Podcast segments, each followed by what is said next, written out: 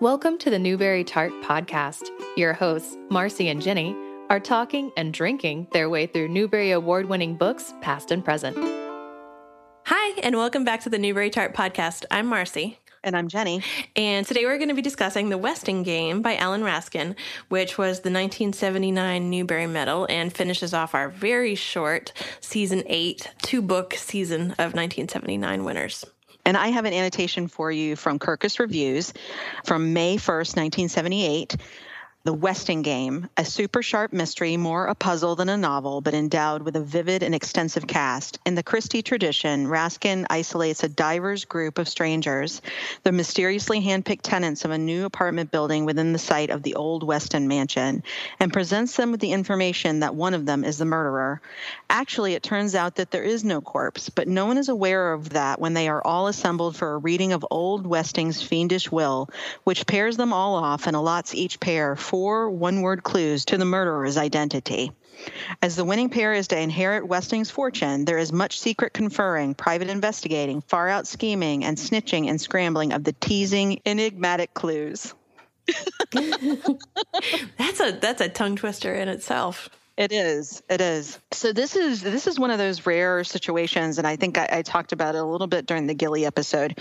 This is one of my all-time favorite books, not just Newbery books, like all-time favorite books. I know that there is content that has not aged well. Yeah, I was actually. It was funny. I was thinking about that as I reread it in the context of of our last episode, the Great Gilly Hopkins, because I was complaining a lot about things like racism and it it felt to me like Gilly Hopkins had this like the macro version of of the microaggressions that are happening throughout this book. And I think that they're presented in the same or presented with the same intent, you know, to show the faults of the people.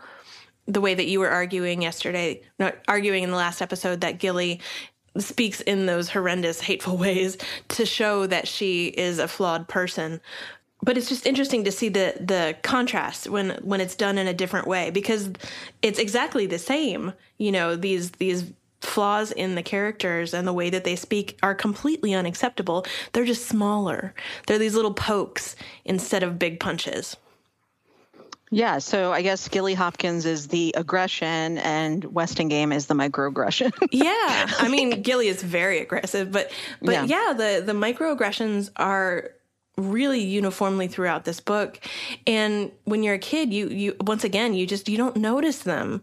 But i've got to imagine that this book is hard to read for a lot of people because of those. Because the the cast of this book that there are 16 protagonists which is wild for a kids book. But they're very diverse right? You know mm-hmm. there's there's a kid with a disability there's the the black adult judge who's you know kind of angry and well you know well deserved anger there's the Asian family who lives in the in the building who has a restaurant. There's a Greek family. Like it's a very it's a very diverse cast of characters, but there are microaggressions at, aimed at all of them from various characters. Never never from the author, you know, but from the characters, and that's still got to be hurtful to read. Well, and I still can't figure out and I don't know if it's my blindness to just the because the mystery part the mystery part is the part that has captured my imagination as a young kid and has continued to, to like just have a hold on me. Oh yeah, I mean, I, I read this book enough as a kid that I love it too. Before I was aware of those microaggressions, like you fall in love with the book, and it's too late to fall out of love with the book. well, uh, you know, I don't know. I don't know where that line is. I don't know if because I, I agree that I don't think Raskin or the narrator is participating in those things, but I also, and I also feel like there's a mirror being held up to be like, these are wrong with some of it. Yeah. And then some of it is just feels like, okay, it was the end of the 70s and it was okay to have a character exoticize a you know a chinese immigrant woman who doesn't speak english very well although you know i mean it's not an excuse but like it was done for a certain effect as in Gilly, but it, w- it was subtle. And there were a lot of cases where the other characters or the, the characters being maligned themselves who were just like, ugh, with this, you know? Yeah. And that's that's the other thing is so so Grace Wexler, she's one of the heirs And we find out how she's connected to the Westing family much later in the book. And I don't think we'll actually get into that part. But her husband, Jake Wexler, is a podiatrist and he is also a bookie. That's one thing that always has caught my attention. That one section near the beginning of the, the book where it talks about the types of people that are in the building. Mm-hmm. And it says, Who are these people, these specially selected tenants? They were mothers and fathers and children, a dressmaker, a secretary, an inventor, a doctor, a judge. And oh, yes, one was a bookie, one was a burglar, one was a bomber, and one was a mistake. Barney Northrop had rented one of the apartments to the wrong person. And that still hits me just as hard. Oh, it's so good. It's- yeah, it is. It is. It's so intriguing and so exciting to know that those secrets are going to be revealed on top of a bigger mystery too. Well, but f- Jake Jake Wexler, he's you know he's a bookie. We find that out, and but he is paired with Madam Hoo, who is Sun Lin Hoo, and he actually takes notice of her as a person. So you have these microaggressions and the exoticizing that's going on by some of the other characters, but then you have this character, this white upper class man character, who's actually you know, partnering with her and trying to learn how to communicate with her and not othering her. So I'm not I'm not making excuses for the things that are wrong in this book by any means, but I, I do see a little bit of a push and pull that I I think is good. It's moving in the right direction. It doesn't doesn't go all the way in the right direction, but I think it you know it starts to move a little bit in the right direction. Yeah, I mean there are lots of instances where it's it's poked at a little bit, you know, enough to show that it's being done on purpose. You know, where Angela Wexler, the the daughter of Jake and Grace, who you were just discussing, is this like perfect, beautiful young woman who's about to get married, but that's all that anybody knows or cares about her. And there is a point at which she's under suspicion for bombing, and somebody thinks, oh my God, that sweet young thing. And then that person stops themselves and says, oh my God, I, I think of her as a thing. Like that's mm-hmm. all I think of her. Have I ever said anything to her besides "you look pretty" or "oh, how are the wedding plans"? You know, so yeah, it's it's intentional, which is I I, I think that for me makes some of the difference in in sort of feeling it's okay to love this book because it's it's proved to be so intentional on so many different occasions. Obviously, I can't know what it would be like to read this book and hear those microaggressions aimed at various ethnicities. So maybe it's not enough to excuse. I mean, not that maybe it's not enough to to warrant my love for this book, but it it feels different and I'm not entirely sure why. You know, I, I agree with you to some extent, and but at the same time, we have. I don't know. I you know I so on one hand we have Chris Theodorakis. We also have Rosalie, you know, Flora Baumbach's deceased daughter who was developmentally challenged. And I feel like there is a movement to see them as people in the book. Yes as well as we have Judge J.J. Ford, Judge Josie Joe Ford, whose parents worked in the Westing household, and she grew up around Sam Westing, and they used to take they used to play chess together. But he used to make references to her like having a frizzy head, and really only helped her so that he could kind of have a judge in his pocket. Well, that know? was her theory, though, right? Okay. Yeah. So I think the way it's framed like it's this is a book about like it's a puzzle about a mystery about a puzzle really. And so i think that all the relationships are puzzles as well even to the people involved in them. So she might be attributing that motivation to him and it may not be true. Mm-hmm. Yeah, I mean, I but I think she felt it, right? I think she she felt that, and I, I think that is a real moment in the book where she feels like that's she was being used mm-hmm. for you know for that purpose, whether it's real or not, right? So, but I think that I think that all, you know, I think this is something that needs to be examined further. And I did a little bit of a, a search. I didn't find that much scholarship on this particular topic. I found a few things, but I didn't find a lot. And I think it's something that can really be examined over time and really picked apart. So let's talk about the plot of the book, and we'll we'll interject with attention to these details as we need to. Okay. So, well, as you discussed in your annotation, the basic premise is that these people are all rented apartments in one building. They're all given letters that name them as heirs to Sam Westing, and he has this two hundred million dollar fortune. He's a like a paper magnate. And then they're they're put into pairs and given clues during the reading of the will to help them solve the mystery. And it's just one big puzzle and the clues make no sense to them. As a reader, it's pretty obvious that they come from America the Beautiful. But I remember reading this young enough that I didn't catch that. Oh, they made us The sing it time. every day at school, so I was like, mm-hmm. obviously. no, like I I did I did catch like oh Amber Wave like I was like Amber Waves Amber Waves where have I heard that? But I was so young when I read this. I must have been about 8 or mm-hmm. 9 and I didn't catch it the first time, right?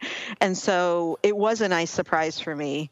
And now, you know, I read it and I feel very nostalgic for that little surprise I had. yeah. But the other thing is, is they the will is read after a small group of the tenants when once they move in. There's the youngest the youngest person who lives in the building is named Turtle, and she is dared by two of the teenagers, Theo and Doug, to go and spend you know, however long she can in the Westing house that's up on the hill because there's a legend that it's like haunted and it looks like it's abandoned. And so she it's on it's Halloween night and so she puts her witch nose on, she gets her flask of pop, she gets her all her provisions and she goes into the the Westing house and she finds what looks to be a body I love her motivation for that because they agree to pay her two dollars for every minute that she stays inside, and Oh, she yeah. like she maths out how long it's going to take her to earn enough to pay for a subscription to the Wall Street Journal. Like I love her, I love her so much. Yeah, Turtle is one of those feisty girl characters that I always have admired and but didn't always find a kinship with necessarily. I didn't ever felt like she was me or I was her. Well, apparently but she I was always really liked her. apparently she was modeled on on the author as a child. Oh, well, Yeah. that makes sense. Yeah, so yeah so once once the will is read once he's declared dead once the will is read they are they are divided up into teams and it's really interesting because they the reading of the will and the dividing of the teams there is a, a lawyer who's reading out the will and there's actually parts in it where like grace wexler stands up to to like be uh, offended. Yeah, to be offended and to be like, no. And then the, the guy reading the will is like, sit down, Grace. And that's in the will. I always thought that was super funny. And so let's go through the cast of characters really quickly. We have Madam Sun Lin Hoo and Jack, Jake Wexler. We talked a little bit about them before. Turtle Wexler and Flora Baumbach. Flora Baumbach is a dressmaker, and she's an elderly lady who we find out has lost her daughter. Christos or Chris Theodorakis, who is a young man in a wheelchair and with an unspecified illness that they talk about a bit but never really go into. Dr. Deere, who is Angela's fiance and a plastic surgeon. Alexander McSouthers, also known as Sandy McSouthers. He's the doorman of the building. And then J.J. Ford, who's a judge. Uh, Grace Windsor Wexler, and these are all designations that they've chosen themselves. She wrote Heiress, and James Shin, who is a restaurateur. Birth, is it Bertha or Birth? I think Bertha. Bertha Erica Crow, Good Salvation Soup Kitchen, and Otis Amber Deliverer, and Theo Theodorakis, Theo Theodorakis, he wrote Brother, and Doug Who is the first in all-state high school mile run. And the last pair is Sydelle Pulaski, Secretary to the President, and Angela Wexler, Nun. And we talked a little bit about Angela being described as this like beautiful young woman and only described in relation to her relationship to Dr. Deere and their wedding. And I think that's where a little bit of feminism comes in, her and Turtle, that I've always appreciated being seen for their for their intellect rather than what they appear to be.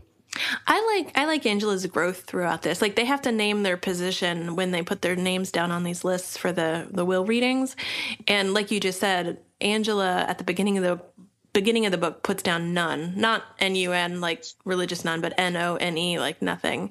But by the end of the book, when she's given a choice what to put, she just puts person, mm-hmm. which I think is very telling and nice. Yeah, that is it's a good mark of growth. Yeah, so they all have these clues. They're on westing paper towels. Each team takes a very different approach to what they think the clues are to and how to decode the clues. So Flora and Turtle, Turtle's convinced it's the stock market. So she starts to look at stocks that have those those words in them or those codes as well as the westing stock. Some pairs don't do anything with them and or give them away. Some, the Sydelle and Angela pairing is really interesting. Sydelle being a secretary, she actually writes down the will in shorthand and listens for any clues to what the other clues are for other teams. And so she has this like shorthand notebook that she's keeping hidden. What are some of the other strategies? I mean, a lot of them just sort of puzzle out the clues and get it totally wrong. Mr. Hoo and Grace think that 4C, they have 4 FOR, and then another clue is C. They think that maybe 4C is the the number of the apartment. Yeah, and they they tear it's like another pair tears apart their clues to rearrange it into the word Amber, which you know is the last name of Otis. So they they choose lots of different methods to kind of approach it, and they're all wrong in their own way. Mm-hmm. So as time goes on, like they're trying to figure this out. They're trying to win the money. They're trying to hide all of their clues from from each other. And this is like kind of splitting and dividing families and it's also just causing a lot of like ruckus in the apartment building. And then there's a bomb. yes. There's a bomb and then there's another bomb and then there's another bomb. Things just go a little bonkers from there. yeah, things go very bonkers. And like Sydelle has this idea that they need to be, that she and Angela need to dress up like twins because that'll spur some people to talk. Yeah, Theo is trying to figure out who knows how to play chess because he's playing chess with someone uh, where he moves the pieces that are sitting near where the will is being read, and then someone else is moving the pieces, but nobody nobody is visible doing it. You know, so he's going around asking questions about chess which actually turns out to be a very good track if people were telling the truth, but they're not, of course. Yes. Yes. And there's a, a, dinner party or like a little party is thrown to try to get more information from the other people, which is unsuccessful. I didn't know that this came from anything other than Ellen Ellen Raskin's imagination, but I guess she was inspired from a couple of different sources, which inform the story if you if you read about it. It's kind of cool. There's a new york times article about that where it talks about how she is inspired both by there was this a kind of eccentric magnate who lived kind of in the location where the story is set and where ellen raskin is from. And he started the like the kohler bathtub business. And it got so big when it started that he did the same thing where he built like he built a town called Kohler right next to right next to where he had this big mansion by a lake. So it was very similar like style and he was very like union busting eccentric rich dude. So that was part of the inspiration. And then also uh, Howard Hughes. oh. Yeah, because he had this whole, you know, the kerfluffle about his his will and, and multiple potential beneficiaries. And it turned out that someone had forged that but like the the reversals and the mystery and the puzzliness of it. So she kind of mixed those two things together and then and then took off running. But like I, I think that it's interesting to consider those inspirations while you're reading this because it it just gives things a little bit of a different spin. Yeah it does. I don't think we think about that often sometimes in modern like modern current day mm-hmm. is that this idea of there being like richer than god men who create kind of environments around themselves like that's been going on for a long time and that we still have that right? Like oh, with yeah, bezos and musk and stuff like that. So you know it's one of those things like it's you know it, it's has there's a long history in america in particular of entrepreneurs doing this kind of thing. And i think it's really really fascinating that she took she took that figure type of figure and actually made him into someone who was flawed, but uh, maybe not in the Howard Hughes way, um, but also made him into a game master where the winners actually benefit and they actually benefit from his fortune. Although it is a little shitty and kind of super rich guy ish to like make people solve a mystery to do it. I know. It's like entertain me, you know. Here ooh, I'm gonna watch you all run around and scurry to to get these scraps that I'm throwing at you. Exactly, exactly. So, you know, part of it is like dance dance for me, you know, like I I'm paying I'm paying you and now you'll entertain me um, kind of thing. But it is a really good story. Like it just, it just, you know, I know. Really good it, story. It's such a good story, and I love that reading it. You're trying to solve the puzzle too, because there's different clues given to the characters to solve this this puzzle, but you as the reader are not given all the clues that they have, and you are given clues that they don't have. Like actually, the solution is given in the very first line of the book. Oh, yeah. I'd forgotten about that. The sun sets in the west. Just about everyone knows that. But sunset towers faced east strange. Like, and that you'll never know till the end how that is the solution, but it is the solution. So it's it's fun because there and there are a lot of other tiny things throughout the book that are offhand comments by the characters or just little parts of the description that help you as the reader solve parts of the puzzle that the characters can't. And of course, the characters are given clues every time the will is read, and you're not privy to all of those. Mm-hmm. Not all the time. Not um, all the time. But I also I feel like the stakes just keep getting higher, but like no one actually is killed, and I feel like that's unusual for something with that becomes such high stakes.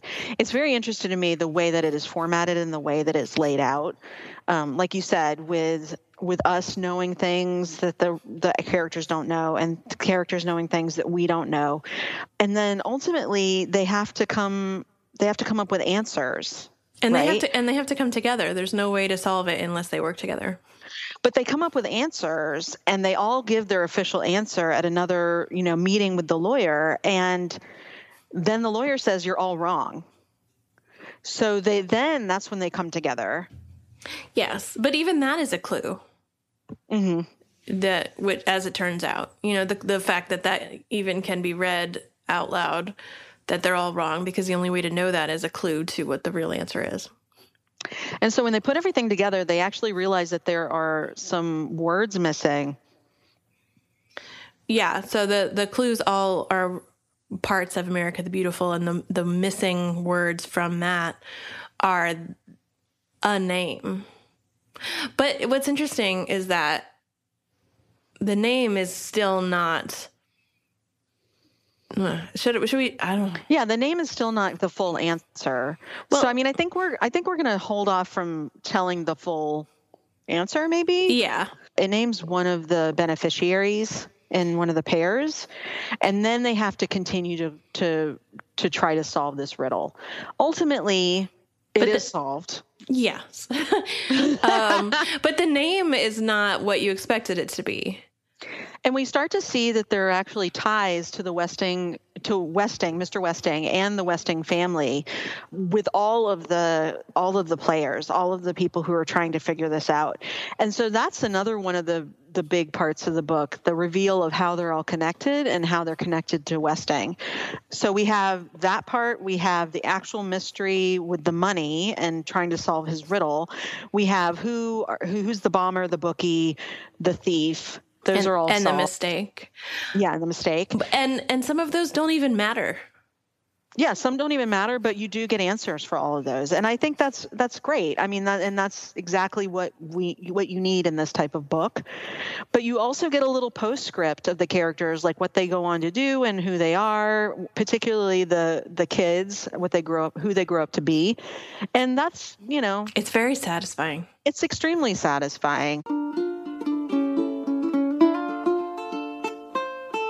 I want to make a note that the Cooperative Children's Book Center from the School of Education of the University of Wisconsin Madison has a really great set of web pages on the Westing game and on Ellen Raskin herself.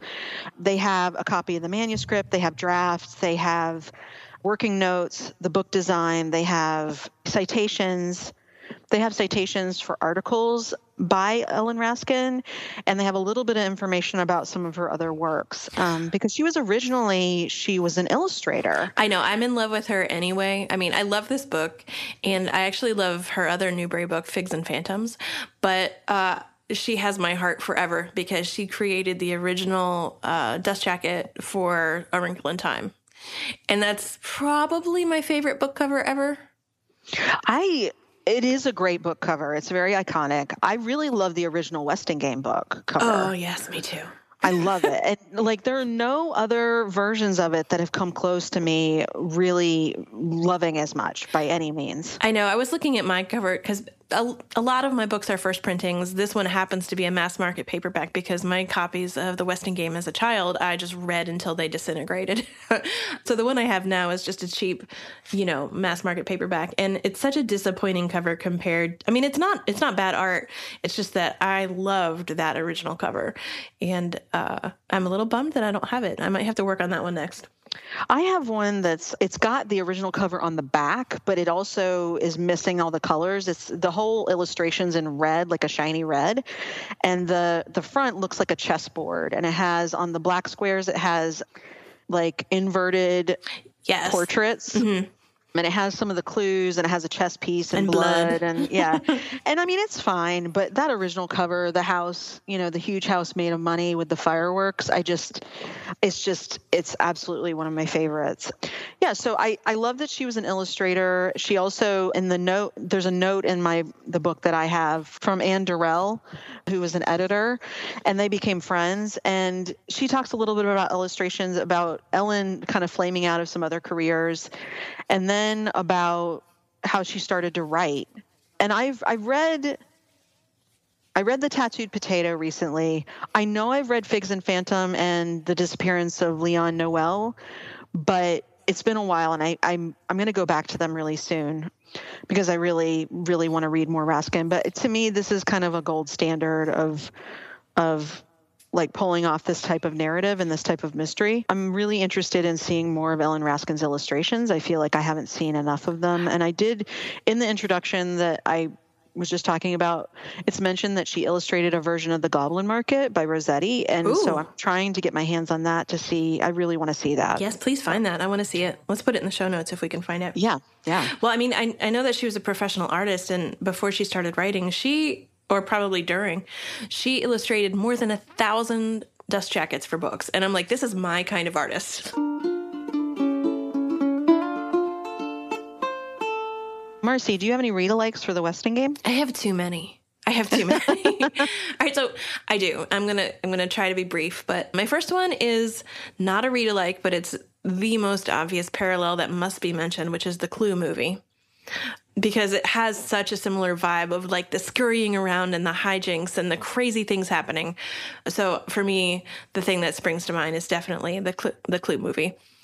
Although there's not really a Tim Curry equivalent, which is a shame. I mean, I guess Mr. Westing and associates, but but not really. Different attitude. When You Reach Me for me was a mild, mild parallel because of the mystery and the and the flips and the things that happen at the end, but it is lacking the, the frenetic pace of this book. But I did also like The Wrinkle in Time Association. The Mysterious Benedict Society is a series I would recommend to anybody who is reading at this age level and really likes mysteries with lots of twists and turns and details. I read the first one and I really enjoyed it. It's been a while though. Yeah, they're really good.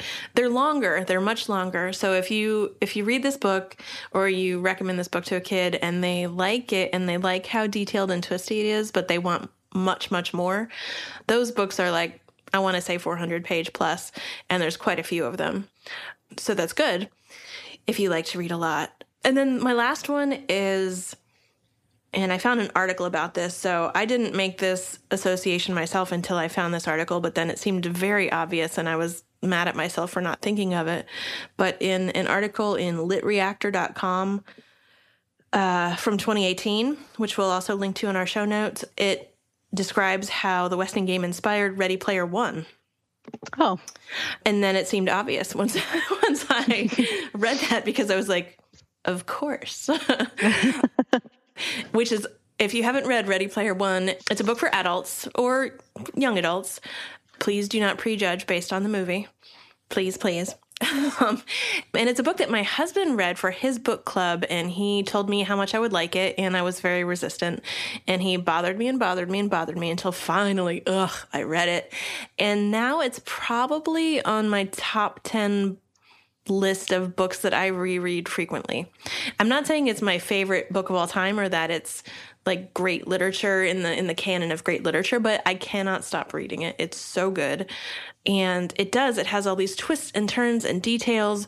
Only in Ready Player 1, it's all 80s pop culture and video game reference details that are the clues. So if you enjoy that at all, it's really good. And then Ernest Cline, who wrote who wrote Ready Player One, also did a couple more books. Not all of which are my favorite. Like Armada is not my favorite. That one's kind of Ready Player One ish and loosely based on War Games, the the '80s movie.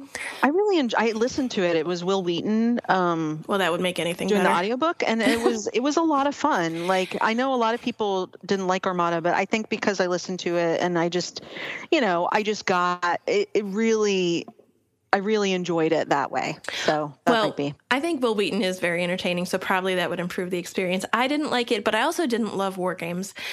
But I would say that oh Ready. God, War Games is classic. I know, I know. I watched it too late. It's like Tron. Like if you watch it past a certain point, you're just it, it, you missed an essential element. But Ready Player 2 came out much more recently and starts up literally exactly where Ready Player 1 stops.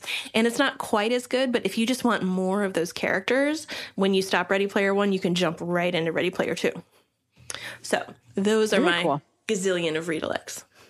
Very cool. I have I have several as well. And they all kind of speak to different aspects, although they are mysteries of a sort. So, the first one that I would recommend is the name of this book is Secret by Pseudonymous Bosch. Love those books. It's part of a series, the Secret series. It's the first book in the Secret series, and it is uh, followed by four more. And there are actual puzzles in it that are very fun. It also has that I, that kind of heightened reality feeling because you have two kids as the main protagonists, and they're figuring out all this stuff out. And they're kind of pitted against adults. So that's a really, you know, a really cool I really love the puzzles, and particularly in this first one. I don't think that I've read past this first one, but I mean, there's more to read if you like that first one. The second one that I want to recommend is Escape from Mr. Lemoncello's Library by Chris Grabenstein, and that has gone on to be a series as well. And that I recommend because of the game aspect, where they it's a group of kids that they they have to be invited to lock in to be locked in to the library and solve puzzles to get out and to win the prize. And so there's lots of little twists and turns. And that's probably good for definitely good for a middle grade reader. It has a diverse cast and it's just really charming in its own right. It's very hard because I have a deep love for the Westing game. I don't think any of these completely touch the greatness of it, No. um, but they are a lot of fun. It's really weird because if anybody asks, I typically say that I don't enjoy mysteries. I really like that's not my preferred genre at all. Oh, I gobble them up. I'm oh. like a, such a mystery hound. Like, well, it's funny though because I love all these books, and I like the first books I ever remember reading. I was in kindergarten. I devoured all the Nancy Drew books, so it's it's in there. Like it's part of me. It's Oh, yeah. I mean, Nancy Drew, Encyclopedia Brown, Nate the Great, like all of those were my early reads. And then I just expanded from there. And now, I mean, I love nothing more than like a really taut mystery. I mean, if there's murders, that's fine. I don't prefer lots of murders, but give me like Tana French or, you know, yeah, just give me Tana French any any day of the week. Hmm. maybe it's adult mysteries that are not my favorite. I mean, I don't blame you. I, you know, I think that there's a lot of them that aren't very good slash are kind of like unnecessarily gory. So I mean, but like kid mysteries, usually no one dies, or Well- someone dies. It's like a very kind of sanitized, kind of like bloodless type of thing where they're just gone, and then that stuff has to be figured out. Oh my God, I almost forgot one of the most important ones. Last, I would recommend Blue Balliett, uh, Chasing Vermeer Oh, again, kids solving mysteries, and there's mysteries to be solved by the reader. And they're just, I, I can't say enough good things about this book. It's not, it doesn't rank as high in my heart as the Westing game, but it's still very much on my list of favorites. For all our all our laughing about bubblegum last episode, we do not have a snack for this this episode. although we can make suggestions. Chinese food would be excellent, Yeah, some orange pop, or tea. Tea would be good. you know, let's include an activity. You can put some perfume in a, on a wart and then put on a witch nose. You can make a multi-layered candle. Don't make bombs. you could try to place some bets, although that doesn't go well for Jake Wexler, and it probably won't go well for you. And please don't do home podiatry surgery. No, no. Although amateur interior design, you could probably work on that. Oh yeah, yeah. That beige velvet that killed me. Oh, That's such a like seventies like the character Grace is as soon as she moves in, she wants to redo that like, you know, get rid of all her old furniture and have new furniture. And she mentions several times that she wants beige velvet and then she gets the beige velvet and she's sitting on the beige velvet. It's very seventies. Yeah. The, and it's so elegant, right? I don't know if that's elegant. I think It- she I mean, in her mind, yes. Yeah, she thinks it's elegant, but I don't know. So Poor turtle. again, you know, please read this book. We'd love to hear what you have to say about the microaggression conversation we were having, uh, any read likes that you would recommend. And thanks for joining us. We're going to be starting season nine. Season nine is going to be the 1922 season, and that is the first year of the Newberys. So that is now in the 100th year, we are doing the first year. And there are a lot of books. And they're they're longer and some of them are quite dry, so brace yourselves. This is a terrible season not to be drinking.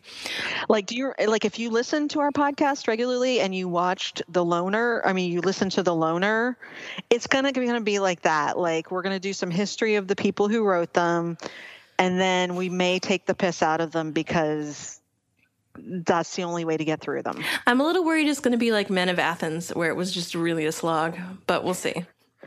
We'll see. We'll we'll we'll gear up. I mean, we signed up to do this of our uh, total own accord. We've been doing this now for four years. We're about to hit the hundredth episode, and we can make it fun. Uh, maybe not the reading of it, but the episodes we can make it fun. Thanks for joining us today on the Newbery Tart podcast. Please find us on social media. We're on all the usuals. And please rate and review us on whatever platform you listen. It helps other people find the podcast and helps keep us going. Thank you so much for listening. Bye. Production assistance for Newbery Tart is provided by Raphael Siebenman and Liam Grove. Graphic design by Liz Meitinger. Intro and outro by Ariana Hargrave. Theme music for this podcast is provided by the laid back and local Throckmorton Ukulele Band. You can hear more of their music on Facebook. Find more Newbery Tart episodes at iTunes, Stitcher, or wherever you listen to your favorite podcasts. Our website is Newbery Tart. That's N E W B E R Y T A R T dot com.